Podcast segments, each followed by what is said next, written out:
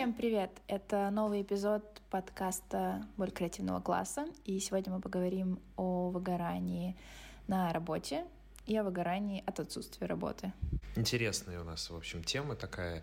Мне кажется, что многие с ней сталкивались, и, возможно, не всегда осознавали, что сталкивались именно с этим. По крайней мере, как-то я к таким выводам пришел, но начнем издалека.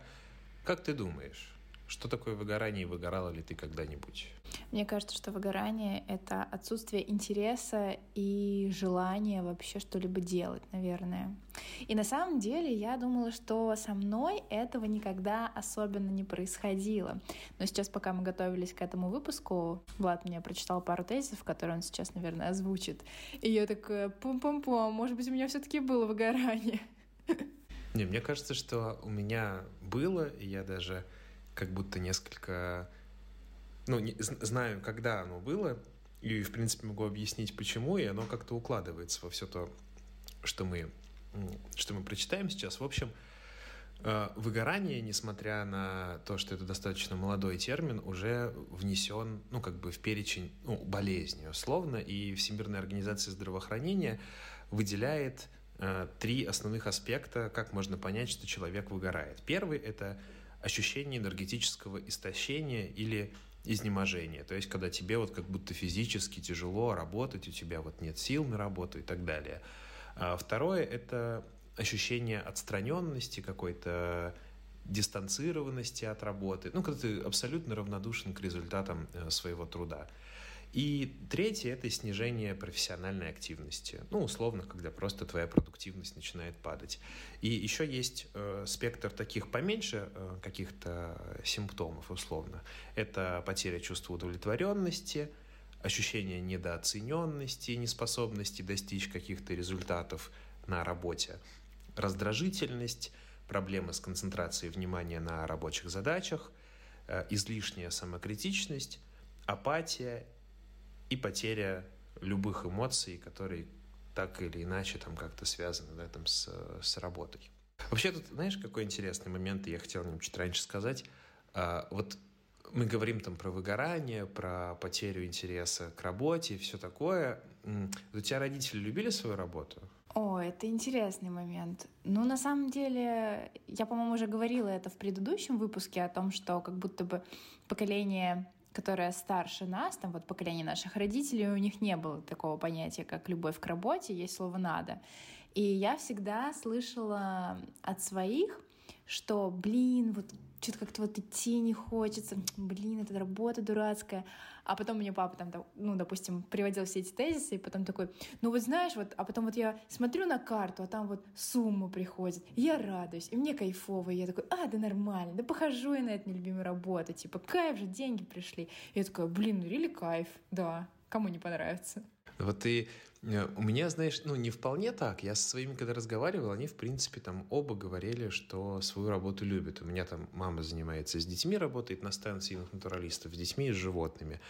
А э, отец долгое время занимался в столярной мастерской, и вот в столярке ему нравилось. Потом он перешел работать на завод, и вот началась примерно такая же история. А я вот долго не, ну, не, не мог как-то, знаешь, понять. С одной стороны, мне вроде нравится то, что я делаю, но с другой стороны, там, я понимаю, да, что это, наверное, не самая интересная деятельность, и в перспективе мне хотелось бы делать что-то другое. И я вот, вот этот вот момент как-то мне, мне сложно понять. Я очень много раз слышал, и ты тоже э, от наших коллег, э, что вот работа должна приносить тебе радость, да, вот типа, и если ты занимаешься каким-то своим любимым делом, то ты вот, мол, там ни дня не проработаешь. Не знаю, мне эта штука всегда казалась какой-то очень такой инфантильный. Ну, в том смысле, что она какая-то слишком, не знаю, какие-то розовые очки такие. Вернемся к тому, что не так давно я узнала значение слова инфантильность. И что инфантильность — это, оказывается, детскость.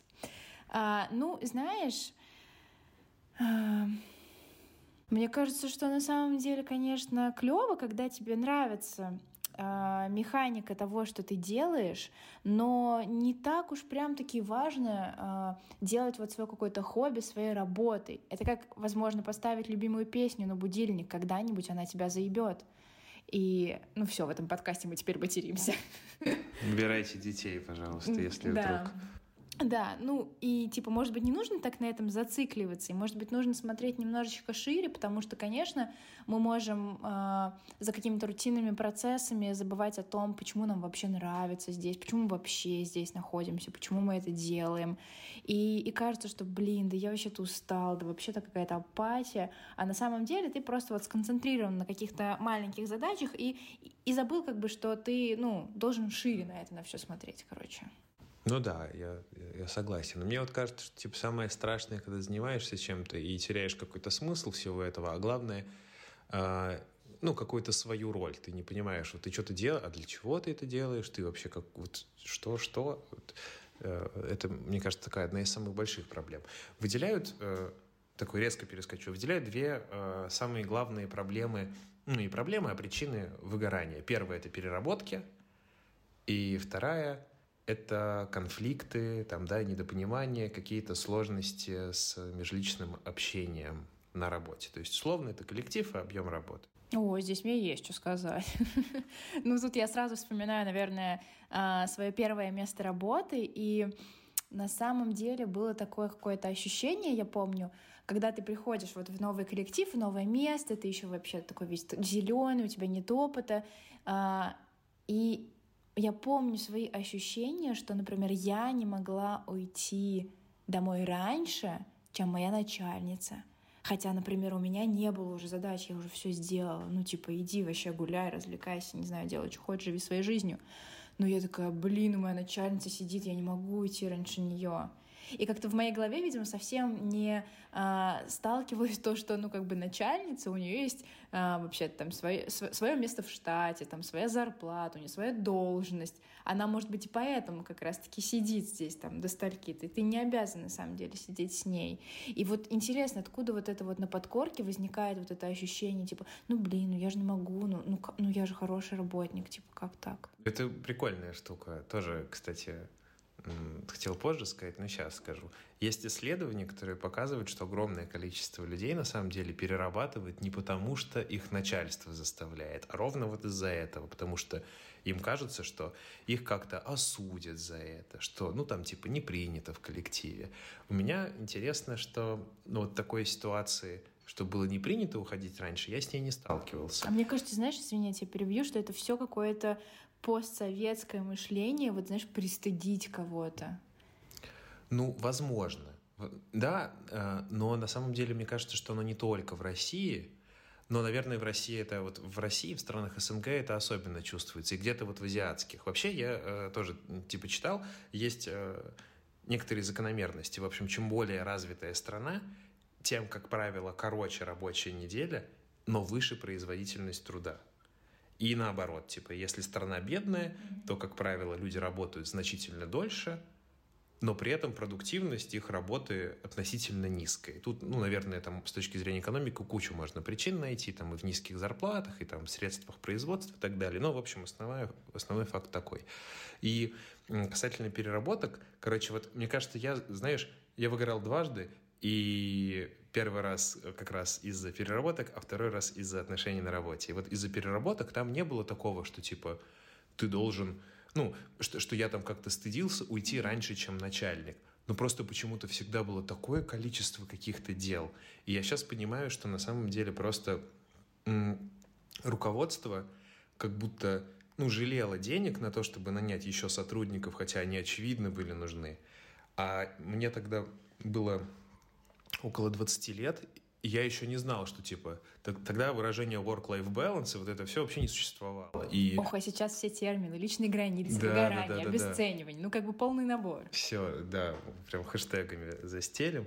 Вот, и это, э, этого тогда не было, и как-то я такой, ну, наверное, так надо. Я еще думал, ну, журналисты все много работают. У нас же, типа, радио надо, значит.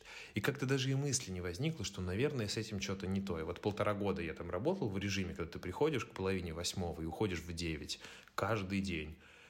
И, и за достаточно низкую зарплату. И вот в конце я уже такой, типа, да ну не, все, хорош. Типа, я устал, я ухожу. Ну, ну да, да. Это как-то долго я к этому решению шел, что-то месяца два я его обсуждал там с друзьями, еще с кем-то.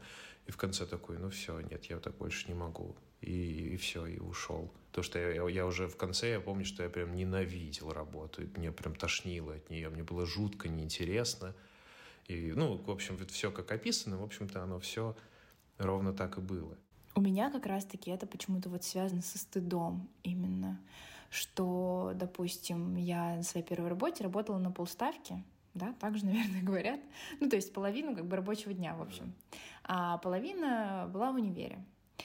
И у меня там как бы все было по договору, то есть э, не было такого, что ты должен там работать э, сколько там, 8 часов в день, вот это вот все, столько-то часов в неделю, столько-то часов в месяц.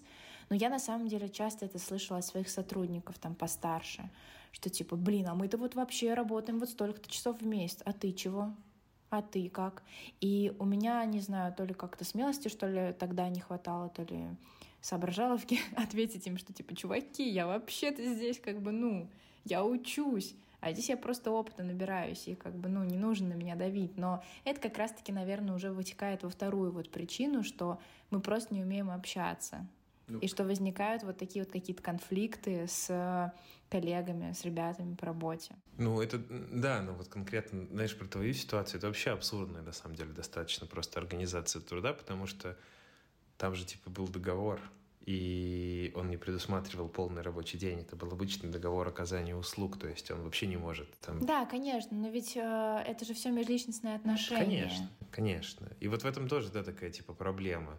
Но мне, к счастью, я как-то как-то не было у меня такого, что я боялся уйти там раньше, чем э, чем кто-то другой, но в целом я, наверное, понимаю, как это работает. И вот касательно переработок, кстати, э, в общем, мы вообще, мы в смысле Россия, в этом смысле э, такие прям наследники стахановского движения. Семь сотрудников из десяти по статистике HeadHunter в России перерабатывает. И Кошмар. вообще, и из-за этого, кстати говоря, молодеют инфаркты и инсульты которые раньше были 40-45, а сейчас 20 плюс встречаются. И там, ну, часто потому что молодые сотрудники приходят, вот хотят строить карьеру и упахиваются до смерти, там, вот пока, чтобы вот начальник там заметил, насколько они классные, и вот это вот все. 40% э, опрошенных вот во время этого исследования сказали, что в их коллективе вообще в принципе это нормально, и что вот как раз о чем ты говоришь. Что это ценится. И что это ценится, и что на тех, кто уходит вовремя, смотрят косо, что типа, а что вот вы? И я, кстати, ну, достаточно часто вижу людей, которые как будто гордятся тем, что они типа перерабатывают. И у меня всегда, вот я когда смотрю там какие-то сторики или еще что-то, типа два часа ночи, я все еще на работе, я думаю, ну, чувак, научись типа время распределять, это ненормально. Значит, у тебя низкая э, продуктивность, либо твой начальник, ну, не очень хороший человек, потому что он не может нанять еще людей, чтобы адекватно распределить нагрузку. Потому что я сомневаюсь, что там этим людям как-то доплачивают, да, за то, что они вместо 8 часов в день там 16 работают. И это вообще не ок. На самом деле, мне кажется, это все уже потихонечку отходит. Вот это вот я работаю там в три ночи или ой, меня, знаете, сегодня столько дел, столько дел, а сегодня вообще-то воскресенье ну, мне кажется, это уже немно, ну, немножечко как-то отжило как-то себя уже. Сейчас, не знаю, все как-то стараются ценить свое время, разделять рабочее, личное, и уже не кичаться тем, что, блин, смотрите, я тут весь такой загруженный, я тут весь такой уставший, это значит, что я такой классный, продуктивный, вообще такой ценный сотрудник. Ну да, и я тоже, знаешь, вот замечаю, но у меня такие, как будто вот есть э, типа два рабочих этапа. Я работал сначала с региональными заказчиками, а потом с московскими. И разница на самом деле вообще невероятно ощутима. В чем разница? В том, что как будто когда в регионе работаешь, вообще нет типа границы рабочего времени, типа нет никакого адекватного планирования или еще чего-то. А в Москве я помню, что меня удивило, когда я начал работать, что типа я что-то пишу, знаешь, где-то за 20 минут до конца рабочего дня по какому-то рабочему вопросу коллеге, и она такая, ой, слушай, давай, типа, уже на завтра перенесем, все, рабочий день кончается, типа, решим этот вопрос потом. Я такой, ой, ничего себе, так можно было. И, и вот там, допустим, 18.01, и все, и никто в отделе не работает. Ну, типа, все, рабочий день кончился. Просто и... мне кажется, важно, а, чтобы люди понимали, что если ты уходишь, не знаю, там, через минуту после окончания рабочего дня, это не значит, что тебе все равно. Это не значит, что тебе похер на эту работу, что ты весь такой вообще не переживаешь за результат, и что ты весь такой вообще поверхностный какой-то сотрудник. Нет, это не так.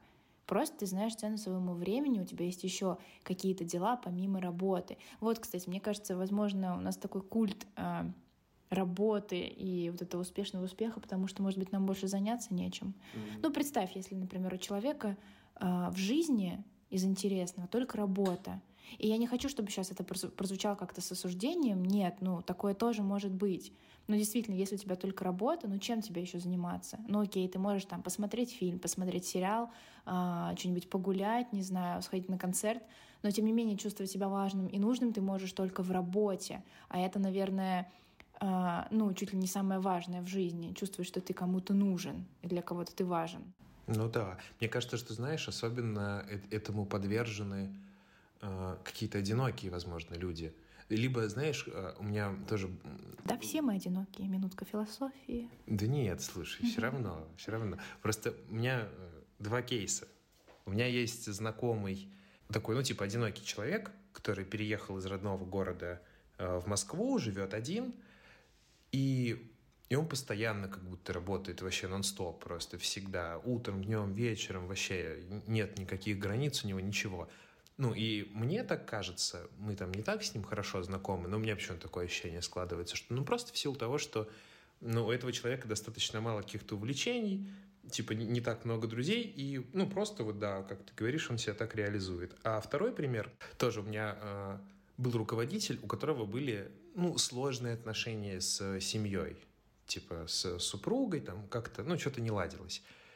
И я замечал, что, типа, он часто остается на работе слишком долго, но при этом, типа, он не выполнял какие-то рабочие задачи, а он просто в Фейсбуке ну, сидел. Ну, просто сбегал, короче. Ну, типа, да, просто тянул время, чтобы домой не идти.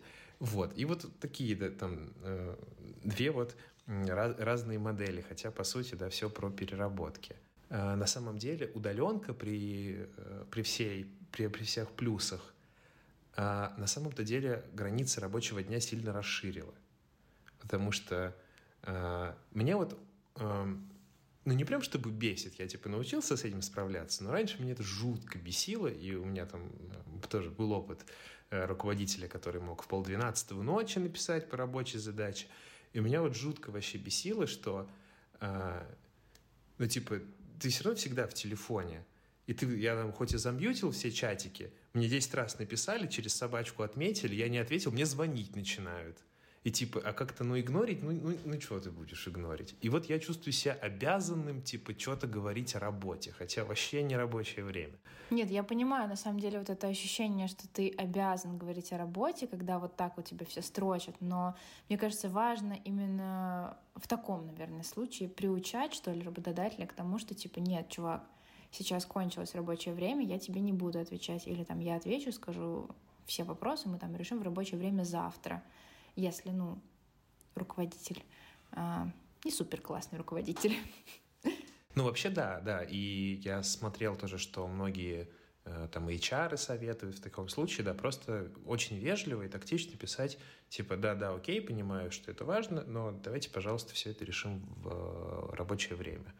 Но просто как бы это вот имеет место, и, к сожалению, достаточно часто. Но да, меня радует, что сейчас там в прогрессивных компаниях, по крайней мере, я смотрю, как организация труда выстроена, все чаще вот эта вот история про то, что там после шести там никто никому не пишет, и некоторые компании там, допустим, вводят что-то, э, например, пятница без рабочих совещаний. Потому что, типа, ну, пятница там такой облегченный лайтовый день, все уходят на выходные, а а, нет ничего хуже, чем в конце рабочего дня какой-нибудь созвончик, и он еще такой часа на два, знаешь, выходит за границы рабочего времени. Нельзя же просто так, типа, отключить зум. Такой, да, все, сами там решайте. Так не работает.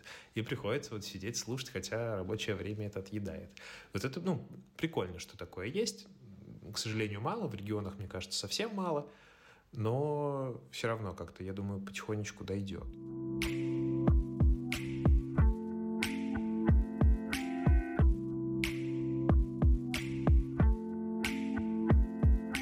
Вторая причина выгорания – это траблы с межличностным отношением в коллективе. И это тоже штука вообще не менее серьезная, чем чем переработки, но ее померить слегка сложнее. Но тоже я тут это... Моя роль сегодня цифрами бросаться. Бросаюсь цифрами.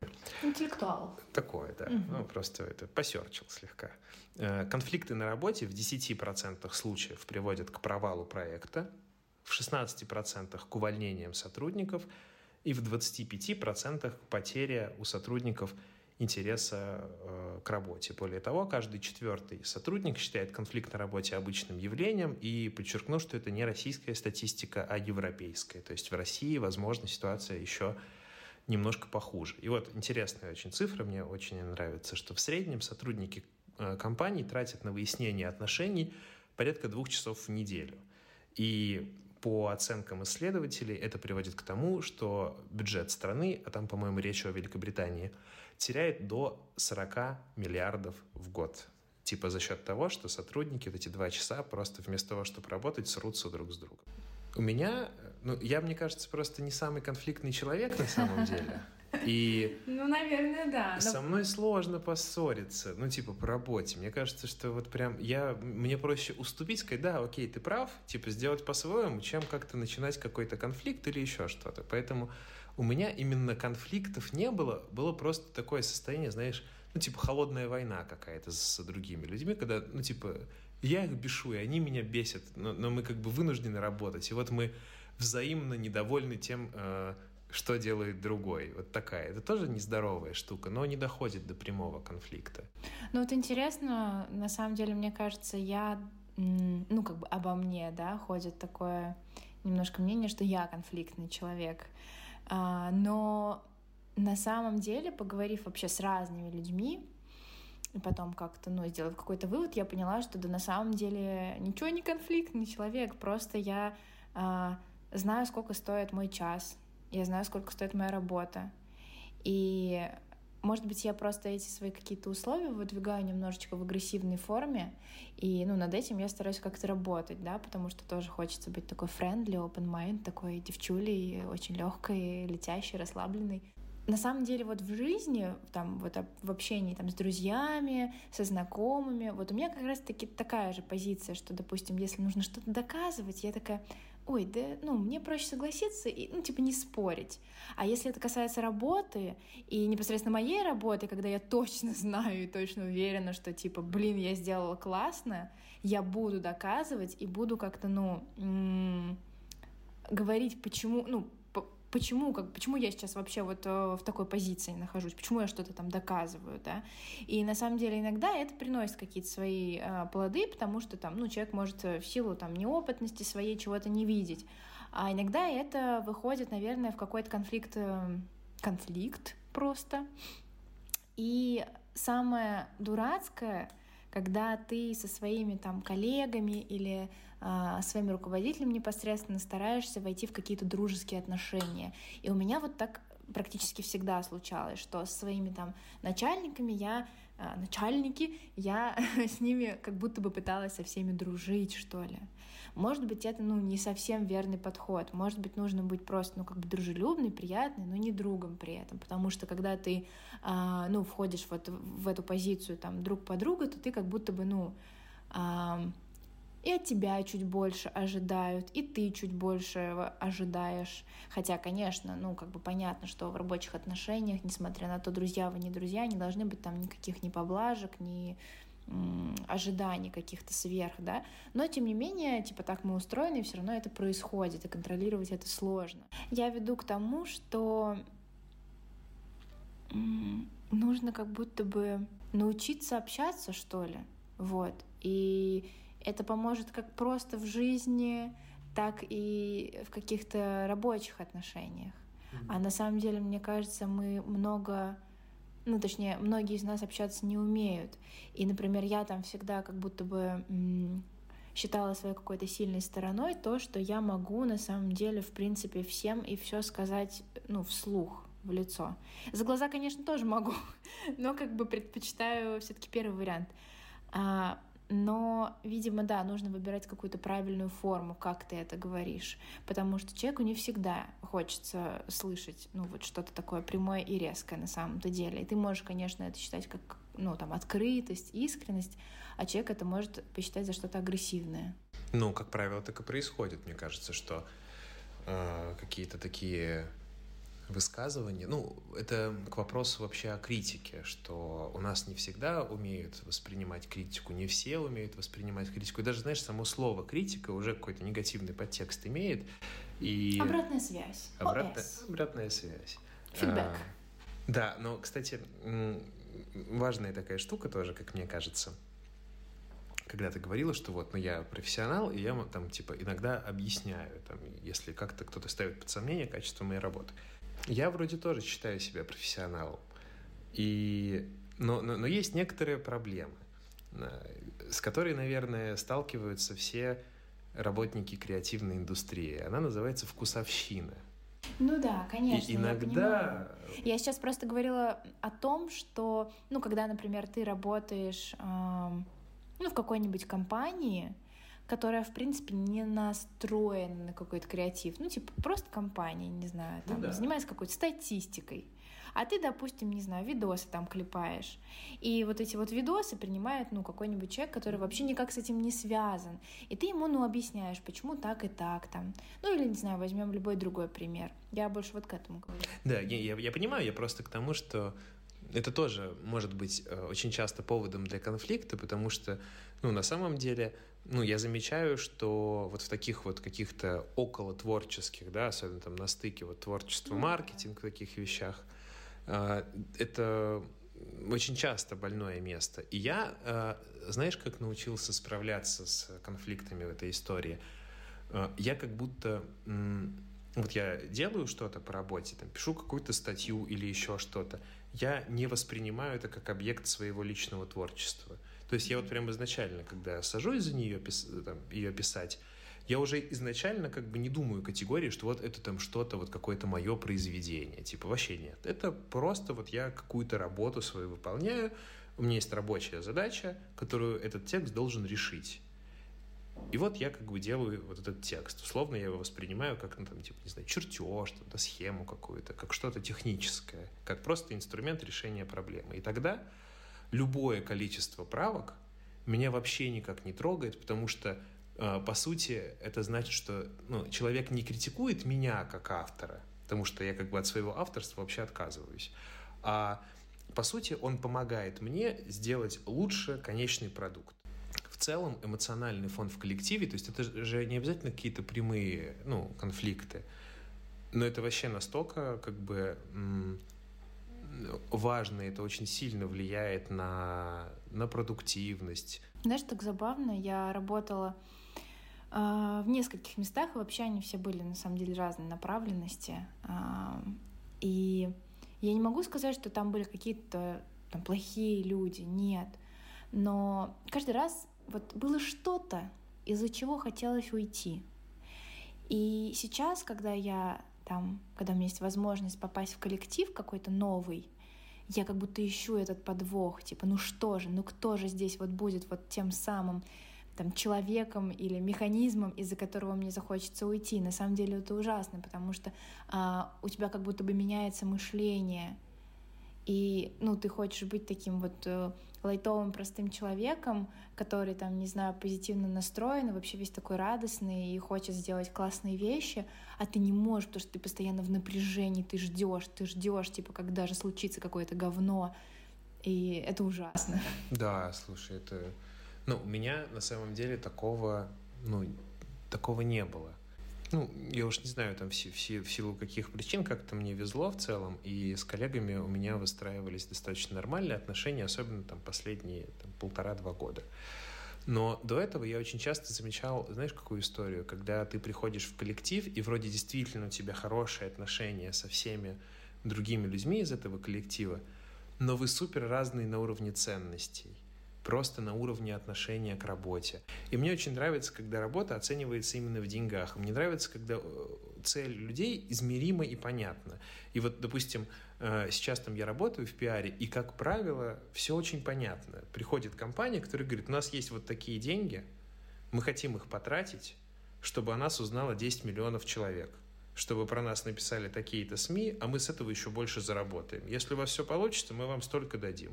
И ты такой, все окей, да, по рукам. И это не значит, что ты будешь плохо работать, ну, типа, ты, за, ты заинтересован в успехе, потому что в нем твоя прямая выгода. Классно поработаешь, больше получишь, больше получишь, будешь лучше жить. Все очень, ну, как бы, очень прямая зависимость. Мне просто кажется, что, наверное, это все идет от того, что ты должен не просто работать, ну, не просто, типа, выполнять свои какие-то функции, какие-то задачи выполнять и получать за это деньги, а что, ну, ты должен гореть, ты должен здесь умереть ты должен проработать 45 лет на одном месте. Ну, конечно, не везде так на самом-то деле. И а, сейчас уже нет такого, что тебя там спрашивают стаж работы, ну, по крайней мере, там в креативном каком-то контексте. Вот, но на самом деле вот эта вот тенденция тоже к тому, что ты должен, ну, невероятно гореть, 24 на 7 думать только об этом, это тоже немножко отходит, и это классно, мне кажется. Блин, а вот смотри, ты очень любишь Сашу Жаркову и Сеттерс. Мне кажется, она как раз одна из тех людей, такая, типа, горим, эгг, делаем дело. А вот как это уже Мне кажется, что если говорить про Сашку Жаркову, то она больше как такой мотиватор, и типа, когда на нее смотришь, а, то хочется, вот хочется ебашить такой вот, да, и, и типа, мне кажется, одна из ее а, э, ролей в компании как раз-таки вот заряжает людей на то, чтобы им нравилось, чтобы они хотели здесь работать.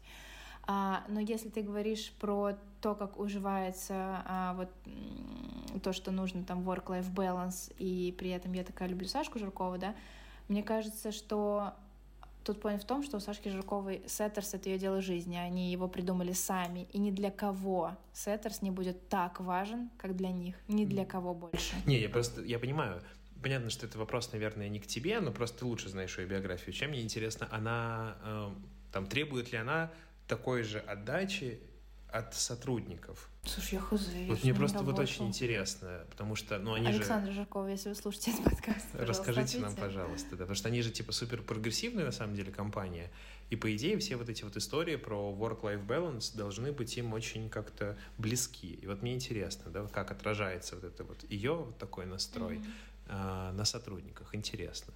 Но не, не знаю, есть ли тут какой-то от вет. Вот.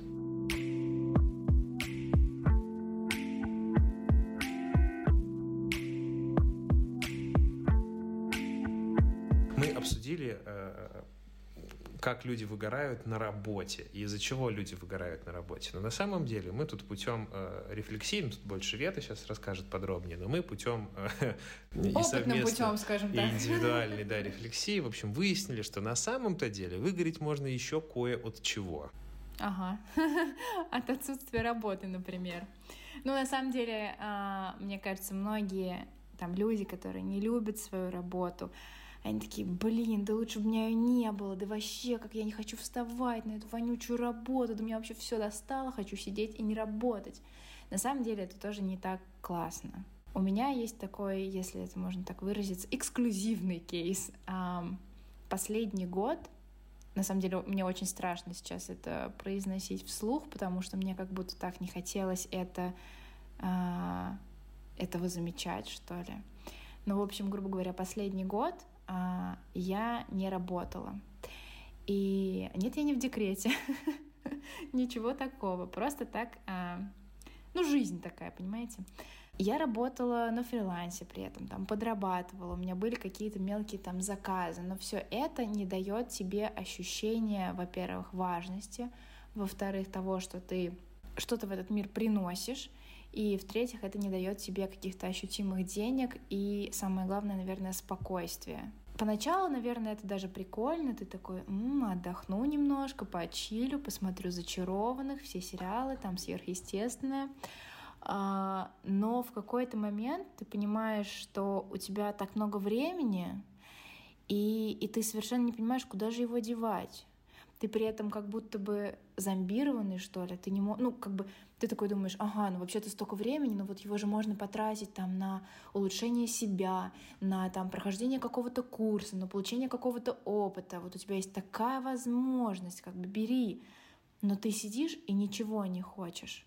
И вот на самом деле сейчас, когда ты читала все вот эти вот определения выгорания, только сейчас я подумала, что типа, блин, а что если это оно и было? И как бы я очень очень благодарна за то, что у меня была такая возможность вот так вот не работать такое продолжительное время, да, но при этом ты начинаешь как будто бы ненавидеть себя, и у тебя возникает огромное количество вопросов к себе. Типа, а что, я, значит, не амбициозный? А что, я, значит, на самом деле ничего не хочу? Ты как будто бы замер, весь мир куда-то движется, все там чего-то достигают, ты там подписан еще вот на этих вот э, девчуль своего возраста, которые там куда-то едут, что-то делают, с кем-то знакомятся, а ты сидишь и такой, ну типа просто просто ждешь, пока пройдет время, и когда все наладится. Но как бы как там говорят, под лежачий камень вода не течет, вот это вот все, да. И а, ну как бы со мной, мне кажется, в какой-то момент сработало, что вот нужно было реально опуститься вот на такое дно, когда вот ну уже все, типа уже вообще все, уже ниже некуда, уже да, все, конец, а, ниже некуда. И, и ты такой, типа, блин, ну а может уже хорош, может быть, ну вот, вот я сейчас в такой вот позиции побыла, да, ничего не поменялось, а может быть, ну, а, если я вот сейчас вот так вот сделаю, может быть, это будет лучше, и ты начинаешь, ну как бы с усилием делать какие-то шаги. Это очень давит еще в том плане, что тебе кажется, что тебя постоянно кто-то осуждает. А, тебе кажется, что, ну, те же там, не знаю, твои друзья, допустим, хотя у меня такого практически не было, но все равно такое ощущение немножко присутствовало, что там как будто за глаза говорят, а, ну, конечно, легко тебе говорить, там, а, что, книжку читаешь в обед? Ну, конечно, ты же не работаешь, типа, вот ты читаешь, сидишь, а мы тут люди занятые, нам то читать-то некогда книжки. И, и все это очень психологически давит на тебя. У меня не было такого опыта, знаешь, ну, какого-то, ну, длительного. Но знаешь, какая была, кстати, история? У меня был отпуск, и я никуда не поехал, просто остался дома, ну, и не было работы. Ну, я же в отпуске. И как ты такой, знаешь, типа, первые два дня такой, прикольно. А потом как-то на третий день такой, типа, так, ну отдохнул, и чё, вот я... Ну, ты просто трудоголик. Ну да, наверное, отчасти потому, что я там, типа, очень много внимания как-то работе уделяю, все такое, но, но я как-то заметил, что я такой, что я не умею ничего не делать, вот, ну, в, в смысле, как бы по-человечески вот лениться. Меня, кстати, удивляют, извините, вот отдельный момент, просто моя больная боль. Вот эти люди в интернетах, которые Господи, как же научиться отдыхать? А, вот там суббота, а у меня там куча дел. Ну как же, как же отдохнуть? Блять, я уже готова курс выпустить, серьезно. Ну, типа, это просто невозможно. Типа, чуваки, просто отдохните. Не знаю, ничего не делайте. Пойдите погуляйте, посмотрите фильм, пообщайтесь. Не знаю, посмотрите, про... ну, просто в окно посмотрите. Ну, как бы, мне кажется, в моем случае я могу сказать, что отдых ценится тогда, когда есть, ну, типа какая-то работа, когда есть какой-то баланс. Угу. Когда этот отдых, он постоянный, он твоя жизнь, то ты понимаешь, что ничего не происходит. И это чувство, оно тебя, ну, ну вообще как-то съедает. И ты чувствуешь себя ужасно ненужным. Ты начинаешь заниматься каким-то самокопанием, ты начинаешь задавать себе вопрос, а зачем я здесь вообще? А может быть, я реально такой никчемный, а может быть, ну, ну реально вот все так, поэтому я вот сижу. А потом, когда ты слышишь, когда твои друзья, например, там делятся с тобой, мол, блин, знаешь, вот я вот хочу уйти с работы, и у меня сразу такой триггер, типа, нет, не уходи. Даже если ты ее ненавидишь, ты что, так сложно найти работу, не уходи с работы никогда. А вот смотри, ты же все равно там какие-то заказы брала там на фрилансе, еще что-то. А вот э, когда у тебя были вот эти заказы, вот эта вот разница состояния, ты как-то ее ощущала, что вот ты там не работал, не работал, потом хоп, какой-то заказик. Вот как у тебя эмоциональное состояние в этот момент менялось? Было какое-то воодушевление или не было? Да, конечно, было, особенно если, э, ну, у вас там есть матч с заказчиком, это вообще супер. Но дело в том, что если это вот, допустим, заказ один раз в два месяца, по сути, ничего как бы не поменялось. Ну, ты чуть-чуть пошевелился, угу. чуть-чуть что-то подзаработал, а в целом все. Если бы эти заказы, они были там, ну, раз в неделю, раз в две недели, то есть все равно с какой-то регулярностью, то, понятно, твой эмоциональный фон был бы немножечко повыше. А когда он такой вот вялотекущий на протяжении долгого времени, то ты такой, ну блин. Типа случайность какая-то. Да, просто. типа. Ты просто повезло, типа, сейчас. А когда еще если матча не случается с заказчиком, mm-hmm. То это ну совсем все. Ты думаешь, господи, на что я потратил а, там, грубо говоря, пять лет своей жизни, может быть, я изучала вообще все что-то не то, может быть, нужно как-то переключиться, может быть, нужно как-то начать все сначала. Давай вспомним 2020 год, получается. Mm-hmm. Вот кем ты бы хотела работать в 2020 году? И кем ты бы хотела работать сейчас? Вот изменились ли вот эти вот две хотелки? То есть, ну, условно, ты же представляла себе какую-то свою карьеру? Вот карьера год назад и сейчас, вот это вот желание, оно чем-то отличается или, в принципе, ничего особо не поменялось?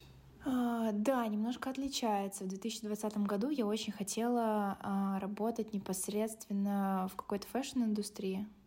И у меня был этот опыт. Я не могу сказать, что он был какой-то там плохой или супер хороший. Он просто был, и я там за него благодарна на самом деле очень. Он мне очень много дал. И после того, как эм, эта страница моей жизни перелистнулась, я поняла, что мне на самом деле как будто не так и сильно хочется в эту индустрию, что ли. Наверное, может быть, я ошибаюсь, но тогда у меня были такие ощущения. И на самом деле я поняла, что не нужно примерять на себя чужую жизнь. То есть не нужно а, смотреть на вот девушек, на которых ты подписан, да, и думать, о, блин, буду пиарщиком, о, буду там контент-менеджером, о, буду там вот это делать если ты на самом деле это делать не хочешь. Если на самом деле тебя тошнит от SMM, от написания текстов, не нужно этого делать. Нужно быть немножко более открыт, что ли, к миру и не воспринимать все вот э, сразу вот с негативной точки зрения. И смотреть на работу не точечно, а как-то шире. Что тебе даст вот это знакомство? Что тебе даст работа вот здесь? А не так, что типа, ну, блин, работа вонючая, в 10 часов освобождаюсь, вообще не нравится. Фу, типа, у меня другая жизнь есть. Наверное, как-то вот эти вот какие-то моменты поменялись. За две мысли из того, что ты сказала, зацепился. Первое, забавное. По-моему, где-то около двух лет, наверное, или трех лет назад я написал в Инстаграме постик, так. в котором я написал «Убейте меня кто-нибудь, если я когда-нибудь буду заниматься пиаром или маркетингом». Да, да, да. да. Вот, э, иронично, но, собственно, меня забросило в итоге туда, о чем я, ну, что я всегда очень отрицал на самом деле. Я Но тебе нравится. Да, это, это самое удивительное. И вторая мысль проистекает из первой. Э, мне кажется, что есть, знаешь, условно, почему-то не знаю, почему я об этом подумал, мне кажется, что в тему. Э, как будто есть две модели профессионального развития. Вот э, представь себе песочные часы такие. Mm-hmm. Вот нижняя половина и верхняя, вот они две модели. Первое — это ты условно от общего как бы идешь к частному. То есть ты какой-то, ну, условно, маркетолог ты. И ты вот развиваешься, развиваешься, и в конце становишься очень узеньким специалистом в какой-то узкой области. И таким образом вот у тебя там повышается заработная плата, вот ты реализуешься в этой узкой области.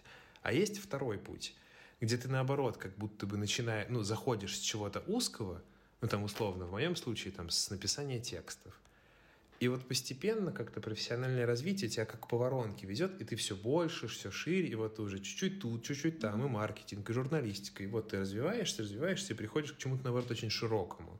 И мне кажется, что очень прикольно, что у нас сейчас есть такая возможность, что ты, в принципе, можешь войти в профессию с, какой-то одной историей, там, в моем случае, там, журналистики, например, а привести это тебя может вообще бог знает куда. То есть, типа, очень сложно предсказать в итоге. И вот ты копишь эти знания из разных сфер, и они тебя супер обогащают. И вот мне кажется, что, наверное, а, вот как-то так стоит это воспринимать, в том смысле, что, типа, любая работа, чем бы ты ни занимался, это какой-то опыт, который, скорее всего, применим где-то еще. И, вот, например, в моем случае, мне кажется, что вот одно из основных вещей, которым я научился это типа общаться. Вот как будто все, вот все то время, что я там работаю, я учусь общаться с супер разными людьми. Вот это мой основной, мне кажется, скилл, типа, разговаривать. Мне вообще очень нравится вот эта тенденция, что сейчас как будто бы важнее вот такие какие-то умения, что ты там коммуникабельный, ну какие-то, как это так называется, софт-скиллы, да, да, так и есть. Но, мне кажется, не так много компаний пока что это mm. применяют в жизни. Слушай, пока да, но цифры в студию по статистике. Да, да, да, По статистике 2030 года 70% рабочих мест ну, основным требованием будет именно эмоциональный интеллект, софт-скиллы и все такое. И там это вроде как объясняется тем, что, э, ну, хард-скиллам можно и робота научить.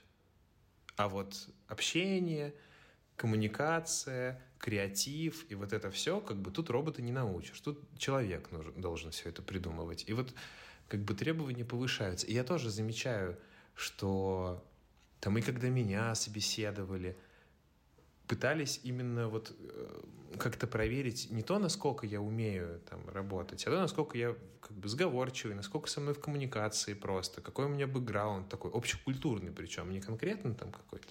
Вот. И я тоже сейчас замечаю, там, когда мне приходится взаимодействовать с каким-то новым человеком, я в первую очередь смотрю э, просто насколько с ним вообще комфортно общаться. Если комфортно, если он адекватный, если с ним там нормально разговаривать, ты думаешь, типа, ну, в принципе, я его научу делать что-то. Типа, это-то несложно. Если он быстро учится, как бы я его потрачу 2-3 месяца, научу, и все будет ок. А если, допустим, это человек с такими прям крутыми навыками, но по характеру, ну, мразь просто. Ну, типа, нет никакого желания с ним работать. Такие кейсы у меня тоже были. Поэтому вот да, мне кажется, что это к вопросу про, про выгорание, что на самом деле, э, друзья, нас всех спасут разговоры. И нужно просто вежливо разговаривать, и тогда все будет хорошо. Но, правда, есть нюанс, что в разговоре, к сожалению, участвуют двое, ну или к счастью. И поэтому, если ты разговариваешь, а второй человек тебя слушать не хочет, то толку будет из этого мало. Я тоже хотела сказать, что когда я там проходила какие-то собеседования в последнее время, то меня там спрашивают, а чем вы вот занимаетесь, а, а что вам нравится. И всегда же просят рассказать о себе, и это вопросом всегда как-то тебя в ступор какой-то вгоняет. И я такая думаю, блин, так классно, что, ну, типа, сейчас вот не задают вот эти вопросы, а там, какую книжку вы прочитали последний, да, а как бы, ну, задают какие-то, не знаю, адекватные, клевые вопросы, на которые тебе интересно отвечать.